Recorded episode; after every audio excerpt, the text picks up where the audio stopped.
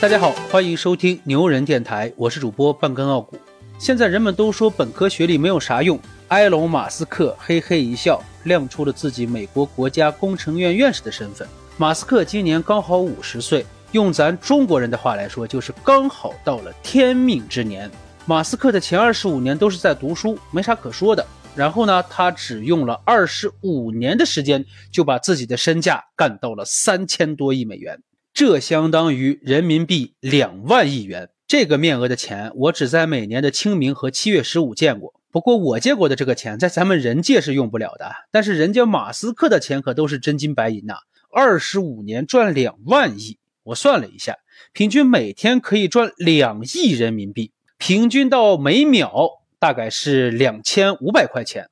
一、二、三、四，尊敬的埃隆·马斯克先生。您的支付宝到账一万元，请查收。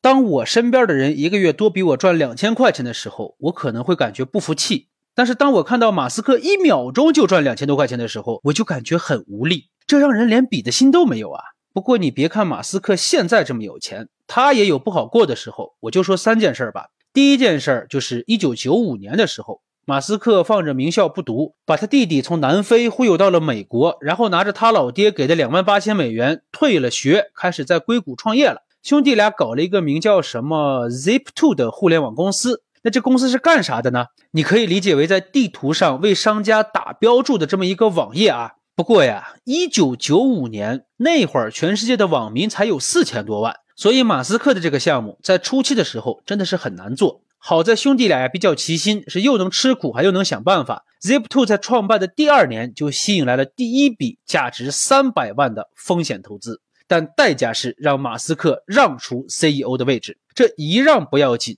马斯克失去了对公司的控制权，只能眼睁睁地看着公司开始转型。你转型也可以，但正好赶上了微软这种国际巨头开始和 Zip2 这个小朋友抢地盘儿，这是典型的内忧外患呐。到了一九九九年的时候，Zip2 实际上已经开始走下坡路了，眼看着自己的心血就要玩完了，马斯克很是灰心。但是上帝怎么允许他走向失败呢？一九九九年二月份，电脑巨头康柏用三点零七亿美元收购了 Zip2，马斯克作为公司的股东，分到了两千两百万美元，他成为了千万富翁，有钱了。马斯克先买房，再买车，然后继续开始创业，但是前方还有一个大坑。等着他往里跳。就在一九九九年，马斯克又创办了一家互联网公司，叫做 X 点 com，搞的是线上支付的勾当，就类似现在的支付宝或者是微信支付。恰巧当时有一段叫蒂尔和列夫金的小伙子也创业干这个事情，所以两伙人很快就撞车了，几乎同时开启了烧钱这种撕逼模式。很明显，已经赚了钱的马斯克更加耐撕啊，很快就收购了对方的公司。蒂尔离开了公司。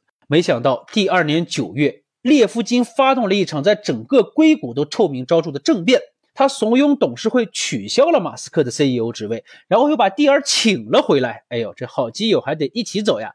当时的马斯克正在澳大利亚圣诞岛度蜜月。当他接到他弟弟打来的电话的时候，整个人都不好了。但是马斯克很看好自己创办的这家公司。他回来之后没哭没闹，也没上吊。而是继续加大了注资，来保证自己是公司最大的股东。后来这家公司改名为 PayPal，二零零二年还在纳斯达克上了个市。上帝一看这不行啊，这么牛逼的公司主人居然不是马斯克，于是就派 eBay 用十五亿美元收购了 PayPal。马斯克作为股东，净赚了二点五亿美元，马斯克成了亿万富翁。但是马斯克还不消停，紧接着就在二零零二年成立了 SpaceX。这家公司就不用多说了吧，就是那个发射火箭的。马斯克的目标是啥呢？是要让平民都能上得起太空，并且还要在火星建造一个能容纳两百万人生活的城市。不知道咱这辈子能不能体验一下啊？不过呀，这玩意儿太烧钱了，公司的资金也只够他发射三四次火箭的。